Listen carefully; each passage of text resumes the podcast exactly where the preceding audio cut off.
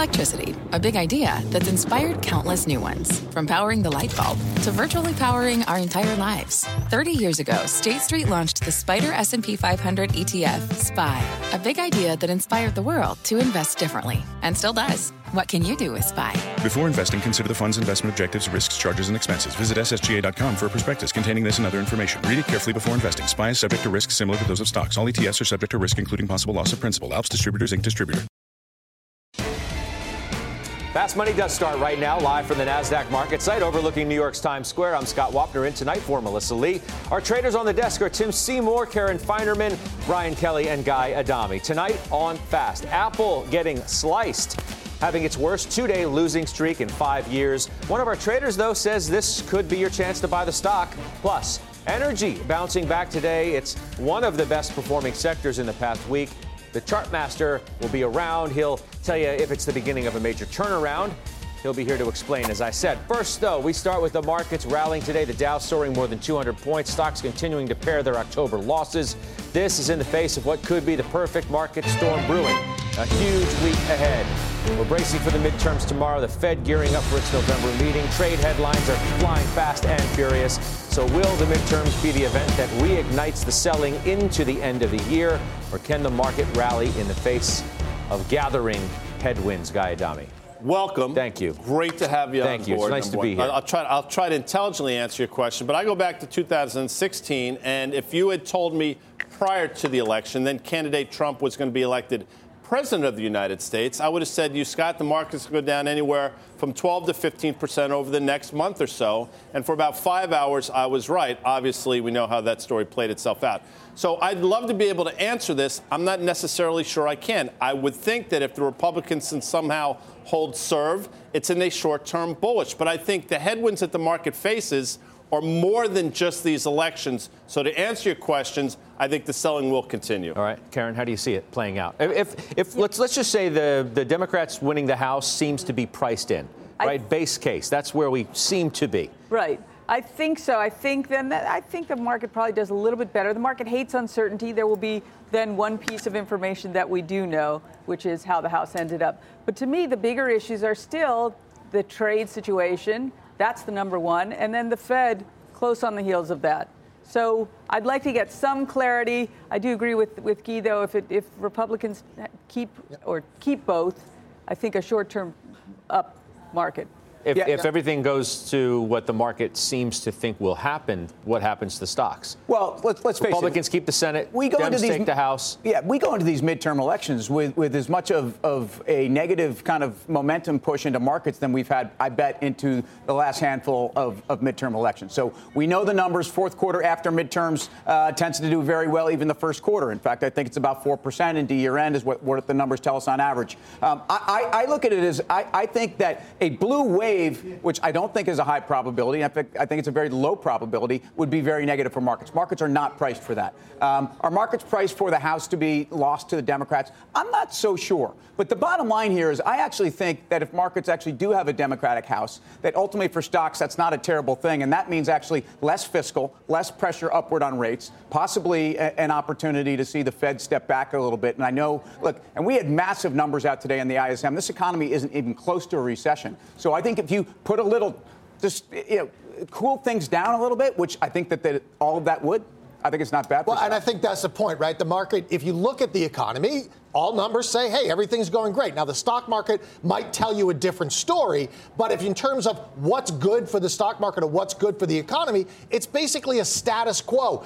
Make sure nothing is unwound at this point in time. I'm not exactly sure what that means, though. I'm not sure if the Republicans win, if that means that status quo remains, or if the Democrats happen to have this blue wave, then does that mean that nothing changes? You guys think it's still... If I knew the outcome, I don't know exactly how it would trade. Is it in doubt as to whether, Guy, the correction's over? We still in doubt about that? I think a lot of people think it's over, absolutely. I have absolute doubts. Now, I will say a week or so ago when the market was down, I think 10.5% in the S&P, I thought there was another 3.5%, 4% to the downside. It's absolutely rallied since then. But I don't think the headwinds that took us down have abated at all. So I don't think the worst is over. Everything that Karen just mentioned. Growth scare. No, without question. So, yes, I do think there is another leg lower. It would make sense to me. With that said, I have thought that numerous times over the last 5 or 6 years, only to be proven wrong. Well, I think some of the trades that have actually been working since October, and, of course, when we say October, we're talking about a terrible stretch for the markets. But remember, financials have actually outperformed the market since the beginning of October. So have emerging markets, both by 2-3%. Triple Qs have underperformed by about 3.5%. So has some parts of the discretionary landscape. I think a lot of that continues, and I think that pressure is the more important setup for markets. Where are we on valuations? Where do people feel comfortable in an environment where invariably the Fed is going to continue to move and people wonder how aggressively? I think those trends stay very much. Karen, you want to take a stab at to whether you think that the correction's now over or if we're still at risk of retesting some lows or going even lower than we saw? I kind of think it's somewhat I think it's over. I mean, I think that the bounce back has been pretty strong. I don't see, like, the industrial bounce back. I think we could get, if we have some, either party, actually, we could get an infrastructure bill, and that would be some support for the industrials. So I'm not selling anything into this. No one's worried about, this continued wreck in tech? Well, what we've seen in tech is still pretty ugly. Right. NASDAQ's still in correction, just look at today, right? I mean, that was really ugly in NASDAQ. And I know there was a particular headline out there that perhaps there'd be some looking into the Internet giants, but that's just a one-day event. We've had some tremendous sell-offs here, some real damage done. The other thing I would say you need to watch is the dollar. I've been harping on this for a long time, but the dollar is the new VIX. EM has improved because the dollar dropped down. So if the dollar can even just stay sideways, then I think we're okay. Then we're probably out of that correction. But if you get a rip in the dollar, you've got a problem again. And I think if the Republicans hold serve, by the way, I think the dollar is actually the biggest risk to move higher. I mean, let's face it. We've got a lot of fiscal uncertainty right now in terms of how we're going to fund this. We're continuing to actually also have to fund this in a Treasury market that's going to do twice as much refunding as next year as last year. I think the dollar, where you at least keep the status quo, possibly infuse. I don't think we're going to get that middle class tax cut. But if you get an infrastructure bill, I agree with Brian, though. I think the dollar is very important for the markets. And actually, if you listen to what the multinationals were saying over this last earnings period, they were the ones that seemed to be most at risk. Can you declare the correction over as long as tech remains as weak as it is? No, I don't think you can, Scott. And I think where we've had leadership, both in terms of earnings and performance by the S&P, we all know those numbers also. We talk about them all the time. I don't think it has to be devastating. And I think either way, let's face it, we've been looking at industrials. Think about the companies that surprised to the upside this earnings season, the companies like GM that at least caught people by surprise, didn't catch us by surprise. And that I think the fundamentals in some of these names remain very good with attractive valuations. A lot of the energy and the resource space, so beaten up. So I think we got good numbers out of those places in this earnings period, and I think we'll probably continue to follow that trade. All right, our next guest says get ready for a year-end rally no matter what happens at the polls. Let's bring in Savita Subramanian. She's the head of U.S. Equity Strategy at Bank of America Merrill Lynch. Nice to see you. Welcome. Thanks. Yeah, no, I mean, I don't know if I would say no matter what happens at the polls, but I think that, under the two scenarios that are most likely, which is a split government with Democrats taking the House or Republicans maintaining. I think both of those scenarios are actually pretty positive or, kind of neutral to positive. Yeah. For I mean, history's on your side, right? If you think that, more times than not, there's been a ramp up after midterm elections. Yeah, exactly. So it's, just from the seasonality. Is this time different on that, though? I mean, we just talked about all these forces at work. Couldn't there's a lot of other factors at play here. We've got the Fed tightening. We've got central bank balance sheets starting to drift lower after moving higher for many years. Trade wars. So lots of items on the table. I think, though, what's really spooked the market is the Fed and trade risk. Those are the two factors that we've found explain a lot of the downside that we've seen over the last few weeks.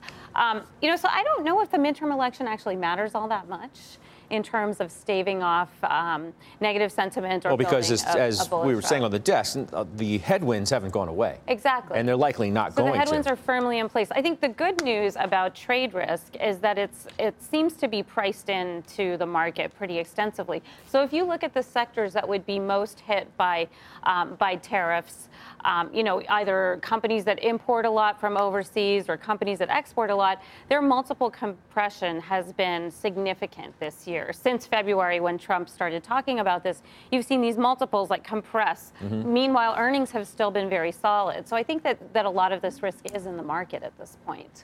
So let me ask you on trade then. Yeah. You think there's an asymmetric risk if there is a deal on trade? Yeah. That would be a very big. It's not priced in at all. I think that would be a really big positive because I think a lot of the overhang and where we've seen multiples compress the most are really around the trade-oriented or trade-affected sectors. So if we did see a resolution, I think that's a cause for a real knee-jerk rally. Are you saying you don't agree with that? I mean, I do. You agree, right? I do. I've been thinking trade has been getting praised. That's what a lot of the correction was about. Yeah. Right. So I think it's asymmetric. I hear if there's a deal, big upside. People tossing around numbers like 10% to 15% increase in the S&P 500 over whatever period of time if you get a deal with China. Yeah, I don't see that unachievable. I mean, multiples have compressed that much. I don't see why they wouldn't, if they mean reverted back to where they were in February, that would be 10, 15% right there. All that said, do you think, as I asked the group here, that the correction's over or not? I do. I mean, I would be a buyer into year end. I worry a little bit about next year. I mean, I think that a lot of the benefits that we've enjoyed over the last 9 years are going away. So, cheap capital is changing. Cash yields are actually starting to be competitive with other asset classes. So, I think we're towards the end, and I wouldn't necessarily sell into year end. I mean, largely because of the seasonal biases. But I do think next year is a year to sort of think hard about. So I'm curious, everybody that I'm talking to kind of agrees with you that red wave, short-term bullish, long-term bearish. Usually when everybody agrees on one thing, it never happens. It's wrong. Right? So can you explain that, right. What's going on there? Well, I guess just simplistically, and this is probably pretty obvious, but, if we see maintain, the Republicans at a sweep would try to jam as much growth into the pipelines over the next couple of years for re-election, and that could cause the pace of the Fed to be even faster than what's anticipated. And if that's the linchpin for this market, the Fed usually ends the party, and that's likely what would happen this time. We'd probably see more inflation, et cetera. So kind of the typical late stage rally, and then it's over. Mm-hmm. If it is different this time, maybe a Fed that they could sustain that bull market a little bit longer if they sort of meter out the growth in a more rational way rather than just jam it all in over the next 2 years. Mm. Can I ask you about the quantitative work you do on an earnings revision? So you put out this note that talks about how we're still above average in terms of earnings revision ratios, which is positive. How about the tech sector, which is higher than the average, but their earnings were always higher? Is that coming in more than the rest of the market, and does that concern you? So tech earnings still look pretty good, but sales are starting to falter. And that's what worries me, is that if margins are at peaks, at peak levels, especially for tech, which is at like kind of all-time peaks, and they're no longer benefiting from tax arbitrage and labor arbitrage and all these other great things, and then now they're starting to see a deceleration in sales. That's not a great scenario. So, I think out of all of the sectors, high-growth tech is our least favorite place to be right now, just because, it's seen a great run. It's got no regulatory issues, which might start to pop up here and there. And the fundamental backdrop doesn't look as rosy as it did, a year or two ago. All right, Savita, it's good to see you as always. Thanks so much. Yeah, great to see you. All right, Savita Subramanian, Bank of America, Merrill Lynch. Let's trade it. Guy? She's encouraging. I think there's a hint of bullishness. The tech wild card, though, I just don't know. I don't know either, and I'll say this. I think people are, I don't know if convinced is the word. I think the market is just accepting the fact that a deal with the Chinese will get done. I'm not so sure. You had a great interview with Larry Kudlow. Larry didn't seem all that enthusiastic about a deal getting done. And I would push back and say, everybody thinks when President Trump is ready, the Chinese will come running to the table. I don't necessarily think that's the case. I think they have far more leverage than we give them credit for. Could a change in the House affect the negotiation posture, too? It could soften a little bit, although that's really the administration. But I tend to agree as we talked about who's going to perform or what to the end of the year. Look at semis again. Another really poor day for semis relative to the market. Names like NVIDIA, high multiple names, continue to underperform. It's very difficult to see how that tide is going to turn at least in the end of the year. Yeah. So I would be saying my biggest concern is if we do get this red wave, that people start to price in a faster Fed immediately. Everybody thinks you're going to get this bullish move, and I'm just concerned. I mean, we know from the last election that polls are just completely wrong. We can't trust those whatsoever. So you find out that all of a sudden we've got a red wave, I wouldn't be surprised to see the market sell off on increased Fed concern. I'm still not convinced that the market can go up to the levels that Savita and others talk about without technology, because it's such a huge part of the S&P 500. The flip side of that is if you do get the market, if there's a more positive bias towards stocks, you got to believe that those stocks are going to go up if the overall market goes up, right? I think a China deal gets those technology stocks back to those levels. I'm saying forget about the deal happening between now and the end of the year. I mean, chances of that, I think, are slim. I agree. Right? But even in a benign tape, I think your point is hard to see that leadership reassert itself in the way that we would like to see it. And I tend to agree. I can't imagine the market going up without it. Well, I think you're potentially getting some leadership from banks, again, have started to reassert themselves after significant underperformance. I think consumer discretionary, and I still hold out hope that this holiday season is going to be one of the best on record, and I think those are names that were sold off into this should be, given the numbers from the consumer they're amazing. That we've seen. All right, coming up, a number of travel-related stocks are reporting earnings after the bell. Booking Holdings, Marriott, Avis, all on the way. We're going to tell you what Wall Street's saying about those reports. They're the stocks moving in after hours, plus energy stocks surging back after what was the worst month for the sector in 7 years. A top technician is going to come by, tell us whether you should believe in the bounce. And later, it could be the most controversial fast pitch ever. Whoa, whoa, whoa, whoa, whoa. Guy Adami stepping up to the plate to tell us the one beaten down tech stock he thinks you should buy right now. Exciting. We are live from Times Square in New York City, and there is much more fast money still ahead.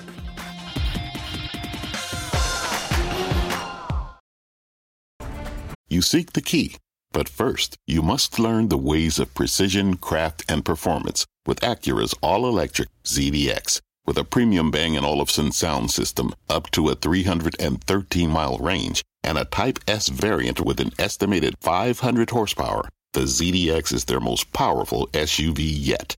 Unlock the energy when you visit Acura.com to order yours today.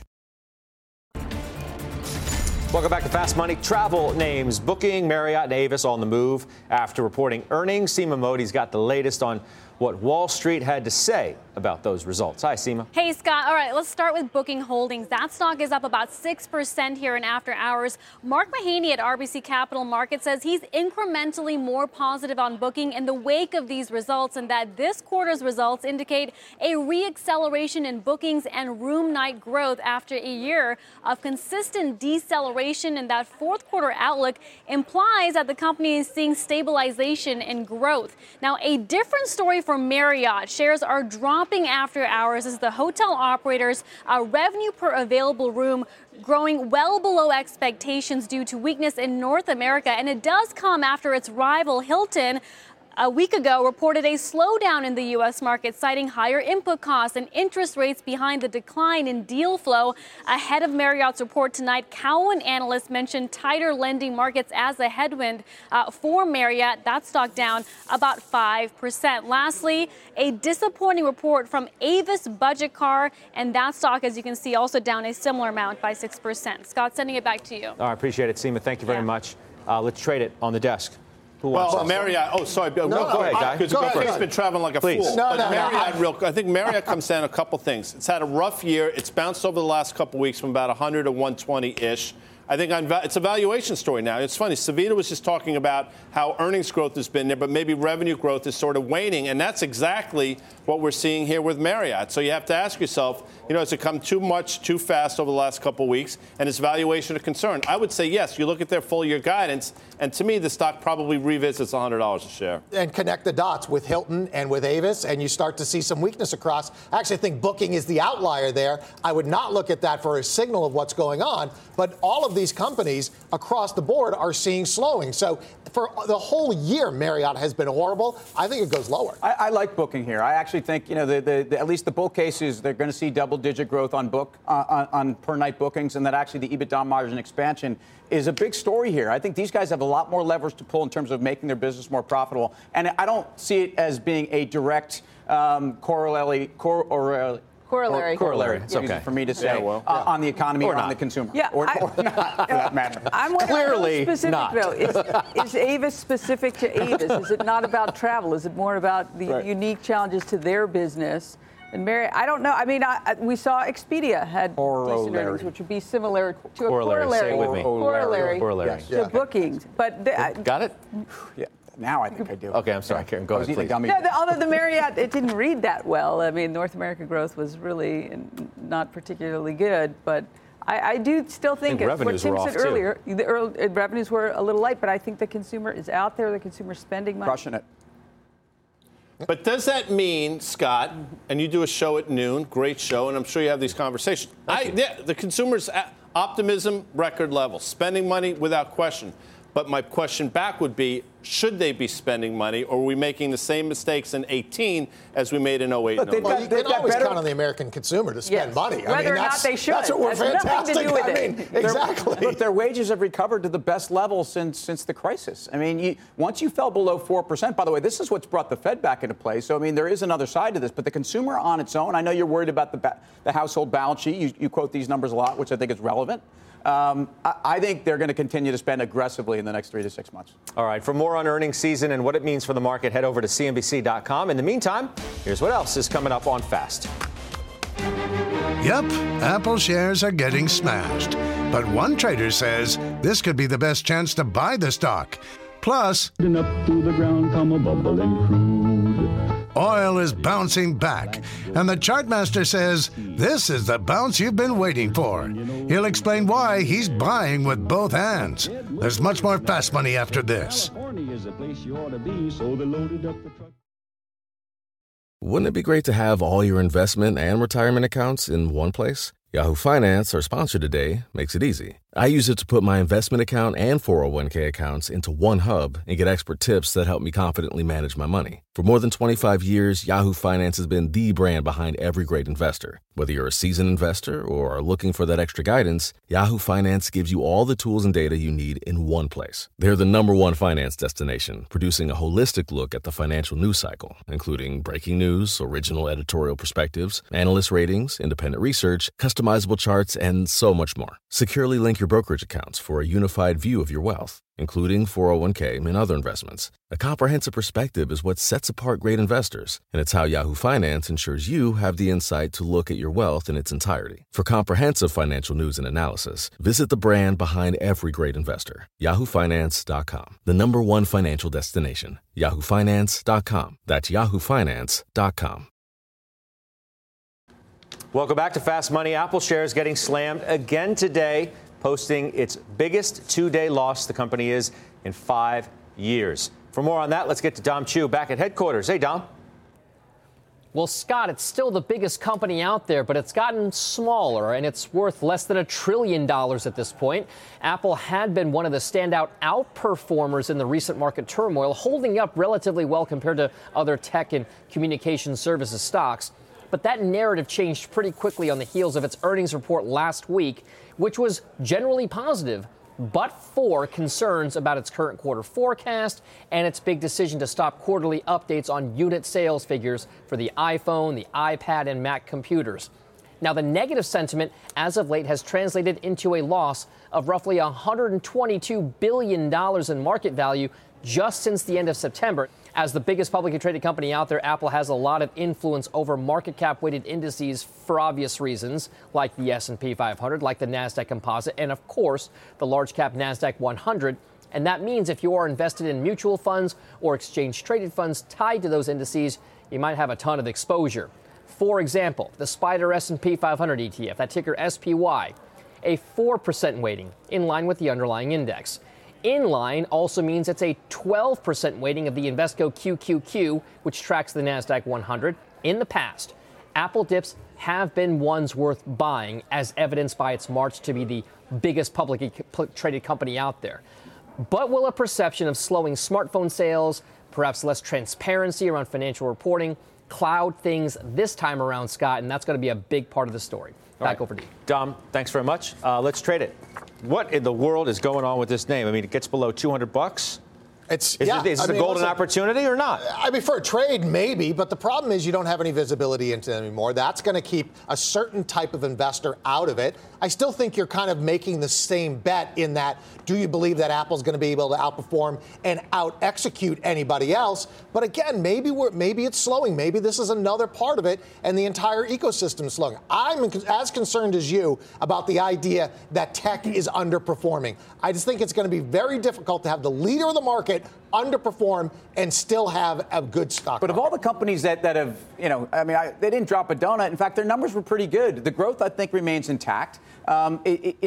Back to, of all the companies that actually disappointed in some way, Apple's disappointment to me is company related. It's not secular. I know they talked about weaker emerging markets. I know they talked about a $2 billion FX headwind, but it's really about this guidance. It's about a corporate governance hit, if you ask me, for a company that was as impeccable as they came. So I think this is an opportunity for the corporate guidance issue. Governance issue is a transparency issue. I'm not saying that there's rampant issues. I'm telling you, this is a company that was given a premium multiple, and again, relative to itself, based upon the quality of this management team, their ability to communicate, their ability to understand their business, and their ability to essentially give investors confidence. That has been shaken. And I think, Scott, to your question, I think people that want to own Apple here are going to be paid off, but I don't think that in the short run that is overcome quickly. Golden opportunity or not, Karen, for this golden stock? Apple? Okay, I got it. I'm long it. It hasn't felt so golden recently. However, the valuation is not crazy at all. I really continue to believe in the evolution from the hardware company to a mix of more hardware and software, with that higher multiple that would go along with it.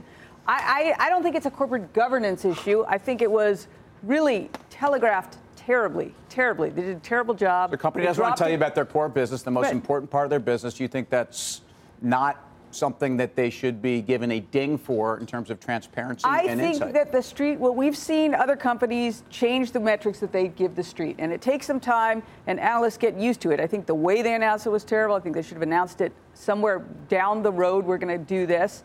I think they did it right in the middle of a call instead of, it should have been front and center. Part of the issue is that was disappointing, but ultimately the numbers are going to be what the numbers are going to be, and this will be in the rearview mirror in 6 months. But beyond the way they announced it, the fact that they announced it at all leads people to wonder whether things are bad, right? They wouldn't do this if everything was great. That's why I say if the numbers are good, then we'll feel like, all right, that wasn't why they announced it. But people are panicked now because it doesn't feel great. We'll see in 6 months whether it's okay. All right. Guy, you think this could be the perfect time to buy Apple, so why don't you head on over to the Plasma? Something here on this show. Give us your fast pitch. Called the power pitch. Are you familiar with the power pitch? I am. Apparently you're not as familiar as I am. The smart board and pitches the stock. So, you know what? Why not? I've been away for a few days. Apple sold off. So why don't we pitch Apple? Why buy Apple, you ask? I'm glad you asked. And, we just talked about this. It's like Dom saw my notes. Tim said it as well. Number one, slowing growth doesn't mean no growth. Yes, growth slowed, but you still have significant growth there. It's not like it went away entirely. Number two, wearables and healthcare pipeline. I will tell you, I think the upside, the optionality, if Apple gets it right on the healthcare wearable front, is tremendous. Some people talk about it. I don't think it's at all priced into the stock. If they figure it out, I think it absolutely changes the calculus on their multiple. And we've seen this movie before. I mean, let's just show a chart, and I'll show you what I'm talking about. Why have we seen this movie before? Well, just look over the last few years. You have seen downdrafts in the stock of this magnitude a number of times, and each time the stock is recovered. Why? It's always different. It always feels bad, but they always figure it out. Yes, to Karen's point, I think their communication on no longer giving numbers was terrible, but the market will look past that. And maybe in their mind they're saying, we want to get away from the hardware multiple, and we want to get into a services multiple, and this is how we do it, by ripping the Band-Aid off. Guy, I have a question for you. Let's talk about services revenue. Were you disappointed by 17%? That seemed to be where the momentum in the stock really was going, and maybe we're getting ahead of ourselves. Yeah, I think people clearly the market wants to see that number closer to 20, 21%. I get it. It doesn't happen in a straight line, so the growth has absolutely slowed. But trajectory is still correct. So I understand why people are taking a pause here. I understand why the stock sold off. Quite frankly, a few months ago, we did the calculus and said with a market multiple, given their earnings next year, Apple's worth $241 a share. I think it got up to $234. We also said the potential downside on a broader market sell-off is $185. Here we are at $200. So this is not an exact science. But again, I think the market has provided you, and I hate using the word, I rarely do, with an opportunity to buy this stock yet again. Okay. Thank you for the pitch. Find out if we're buying it now. Timmy? Yeah, we are buying it. I think this is a great call. I think this is an oversold moment. I don't know when it's going to turn, but I like the fundamentals in this company. What is that picture? Who is that in the picture? That's Guy Adami, everybody. I mean, that's, of course. Yeah, zoom in. Yeah. He's wearing a purple shirt. He's wearing a purple shirt. It's not terrible. It's not my best, but it's not terrible. I thought it was like Count Dracula. If the shoe fits. Yes, I agree. I have Apple as a buy here. It's been a little rocky, I admit, but down the road, I think we'll still continue to see growth. I agree with Guy. BK? Yeah, I'm going to say buy it, but it's more of a trade for me. This market, to me, is a very tactical market. So against the 200-day moving average. So where are you going to get out then, Mr. Trader? Where am I going to buy it here, and then what are you going to do? I don't know. I'll get out at maybe 220, 10% higher. How's that sound? He's also playing like a trade it or fade it kind of a thing. I see what you're doing, Brian. You see what I understand. Trade it, don't fade it. Right, exactly. On our show, we actually use trade it as a term that means buy it. Right. I'm just trying to play by the rules of the game. Right? That's confusing. That's what BK does. Trade it, don't fade it. It says everything about where Apple is sentiment-wise. You got to do a fast pitch on Apple of all stocks that are out there, right? Have you ever done a fast pitch on this name before?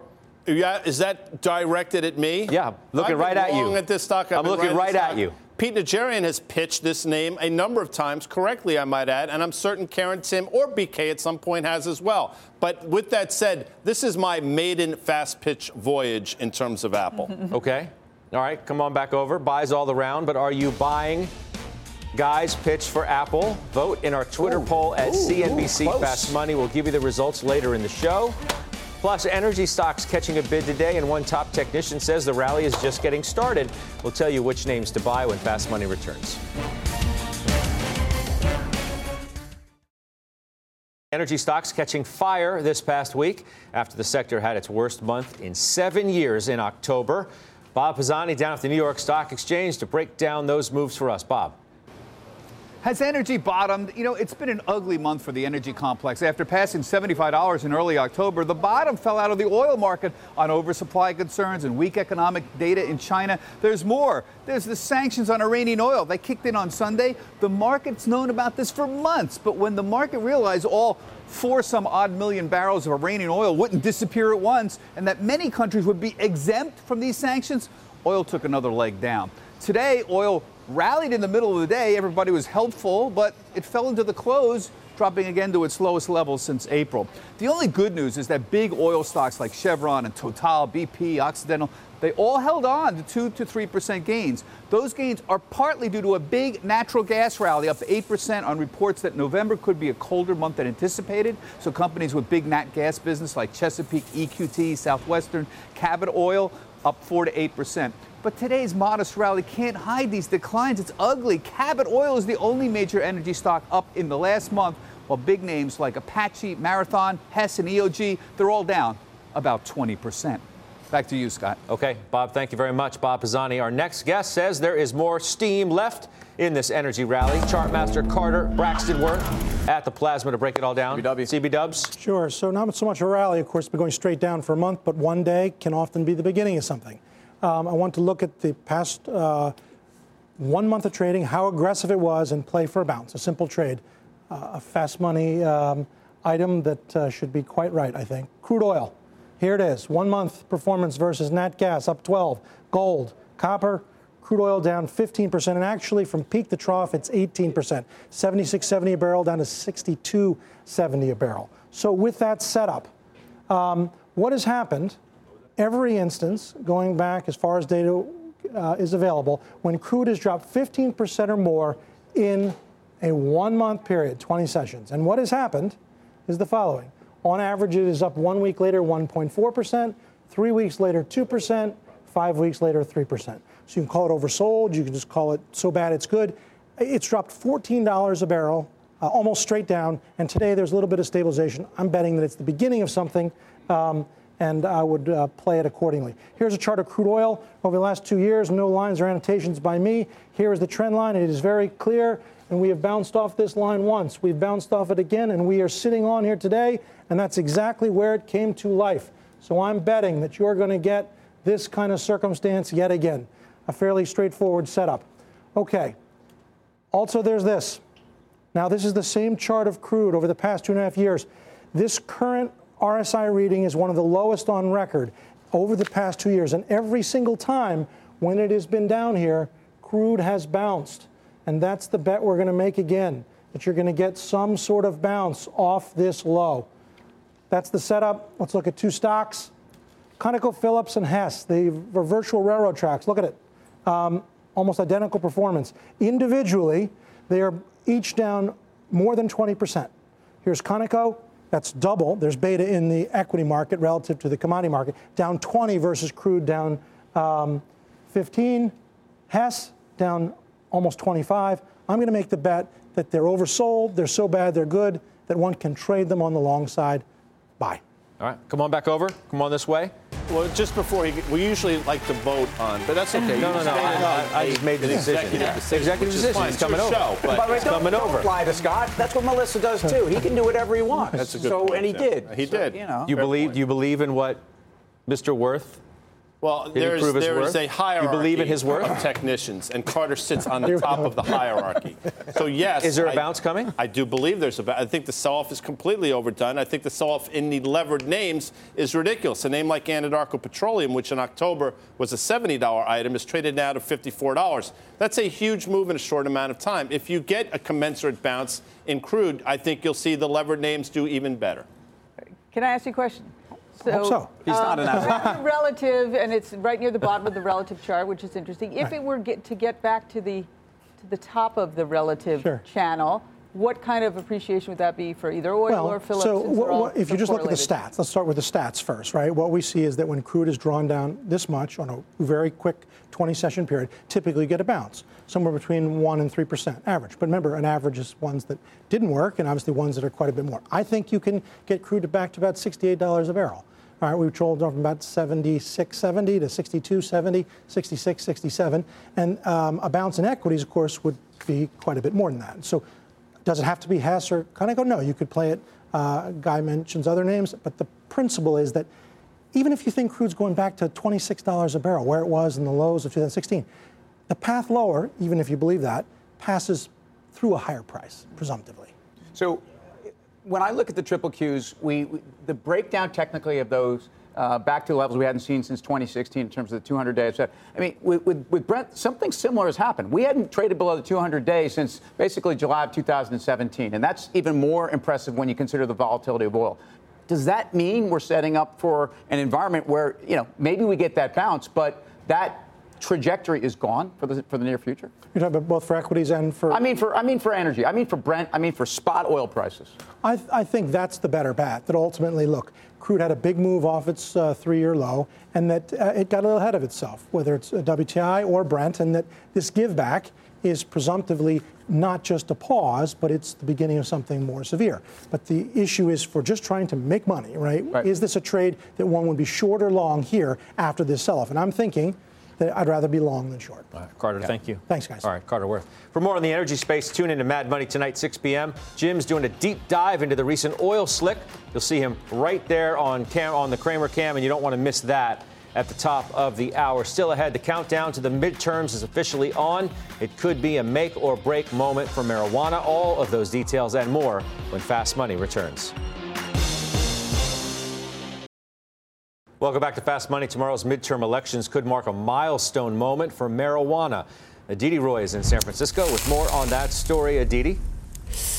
Hi, Scott. The cannabis industry is very closely monitoring the midterms for some key ballot initiatives and also state and congressional races, which could help push forward some more progressive marijuana laws. Let's start with those ballot initiatives. Voters in Michigan and North Dakota are considering legalizing recreational marijuana, while Utah and Missouri are mulling medical marijuana legalization. If all four pass, the new markets could bring in an additional $780 million by 2022. That's according to forecasts by ArcView Market Research in partnership with BDS Analytics. Michigan is one of those states that a lot of insiders are watching most closely because if passed, the measure would make the state the first in the Midwest to legalize recreational marijuana. That could have a ripple effect. Utah, another critical state. It is so heavily red. Passage of the medical marijuana measure could send a strong signal to Washington.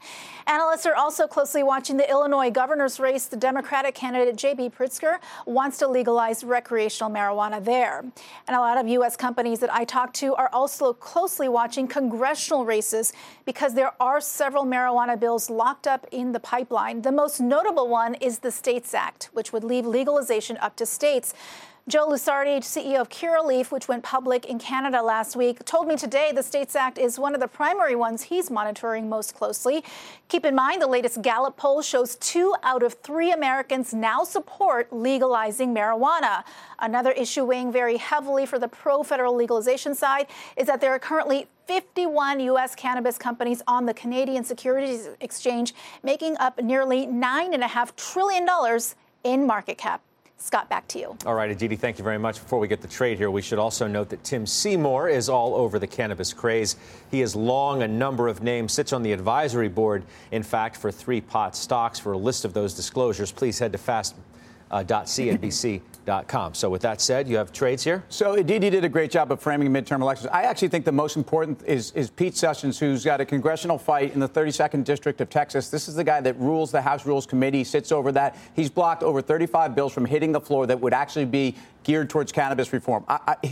He loses, cannabis wins, and it looks like he could lose. Bottom line, again, those states, very important. Look, think about the companies like Cureleaf or MedMen or, you know, companies that are out there that are trading that actually have a first-mover advantage in states where either you're going to see a change or, you know, again, we talked about these gubernatorial races. New York, Cuomo, very on board for full legalization. So the companies that have that, you know, that footprint in the form of licenses and dispensaries, I think have a first-mover advantage. But either way, I think the STATES Act is very important. I think no matter what happens on Tuesday, tomorrow, we're ahead of the game. All right, coming up, the NFL getting in on the Fortnite frenzy, bringing its football uniforms to the popular video game. We're going to tell you what it means for the growing world of esports. We're live at the NASDAQ in Times Square, and there is much more fast still ahead.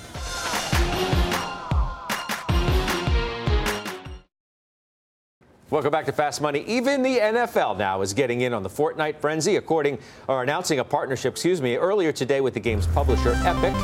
For more on how the NFL is getting its game on, let's head to Julia Borson out in Los Angeles. Julia? Scott, that's right. The NFL is getting in on the Fortnite phenomenon. Starting Thursday, people playing the hit game will be able to purchase NFL-themed outfits or skins for their avatars, male or female, from the Fortnite item shop. Now, players can choose a uniform from any of the 32 NFL League teams and can customize the number on the jersey. This is the first time that Epic Games, the private company that makes Fortnite, has partnered with another company for skins or outfits for its players. Epic Games saying they know so many of Fortnite's fans also love football that this was, quote, too cool an opportunity to pass up. No specific price on the NFL skins, but skins typically cost between $12 to $15, and they're paid for with what's called V-Bucks inside the game. Fortnite's Battle Royale mode enables up to 100 people to play at once, and it became a massive phenomenon since its September 2017 release, earning Epic Games over $100 billion as of last month. Now, the NFL already has a huge presence in video games with its Madden NFL partnership with EA Sports. And on the heels of the NFL showing some massive ratings on Sunday, it's worth noting that just yesterday, numbers were up across the networks. NBC Sunday Night Football between the Patriots and the Packers was the highest rated game since it launched in 2006. Scott, over to you. All right. Julia, thank you very much. Let's trade it. Guy Adami. Take two is the way to play. They report, I think they report this week, and it's outperformed while the other names have not performed. That's, I think, telling you something into earnings. Valuation is clearly a concern, but when you look at this stock trading 125, given the move it's had, as opposed to like Electronic Arts, which has been taken out to the woodshed, I think the market is trying to tell you something. So for me, it's TTWL. No, that's fair. It has outperformed. And if you look at Blizzard, who does report on Thursday, Call of Duty is one of these names that people are watching to see the numbers on that. Their move to mobile, very important. But bottom line is these guys went from mega growth to actually barely growing at all. And that's not the way to go at a time when competition is getting very, very steep. I still like this name. I actually don't own it, but I think you can start to pick over it. I don't think you need to buy it into earnings. It's amazing, though, this announcement that Julia was talking about, yet another thing that's going to get kids to play Fortnite and maybe not some of these marquee brand names that they've been so accustomed to over the last many years. I actually think there's something important here. I mean, this concept of your digital twin, where you're able to buy a wardrobe, for a lack of a better word, for your online avatar. I actually think this is a huge step forward that I don't think people see how you can monetize this. Disney, to me, is the way to play it. What would you do? Would you trade the bear suit in for, like, a Chicago Bears skin, for example? Well, I'm a Patriots fan, so Tom Terrific, I'd wear that shirt. All right, as Tim mentioned, one of the biggest names in the space is gearing up for earnings this week. Dan Nathan's out in L.A. to give us a preview of that. Hey, Dan.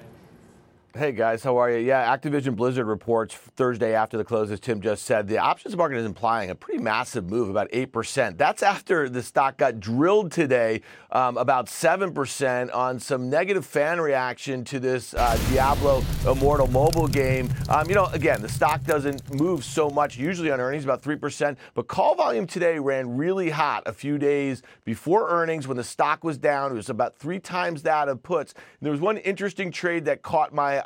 I don't usually like to see unusual activity as a predictor of anything's going to happen. But in this instance, today, it appeared that a trader rolled down some calls, specifically targeting earnings. They were already long the November next week 70 calls. They sold those to close, and they bought 2,500 of the November 65.5 calls to open for about $2.15. So that is likely a trader who's been long this thing on this ride down, or at least long calls, and he's kind of increasing their probability of success by tightening up the expiration to this Friday and a little bit closer to the money. All right. Good stuff, Danny. Thank you. Dan Nathan out in L.A. For more options action, check out the full show Friday, 5:30 p.m. Eastern. Up next, we'll give you final trades.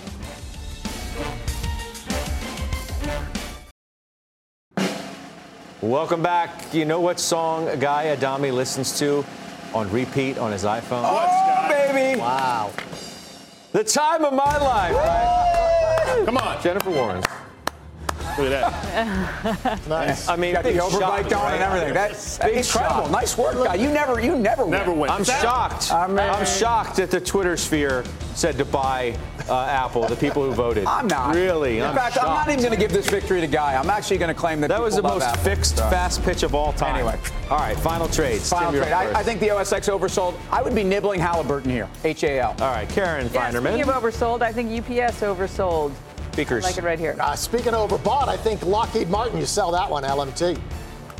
It's interesting, Scott. It doesn't matter really how interesting win. Is it, It doesn't Guy? Matter how you won the game. I mean, interception. Come on. You're not winning. The audience has spoken, Tim. Doesn't matter what. Right. You're not winning dances with the stars. Anadarko Petroleum. All right. Thank you very much. Yeah. Have a great night, everybody. Mad Money with Jim Cramer begins right now.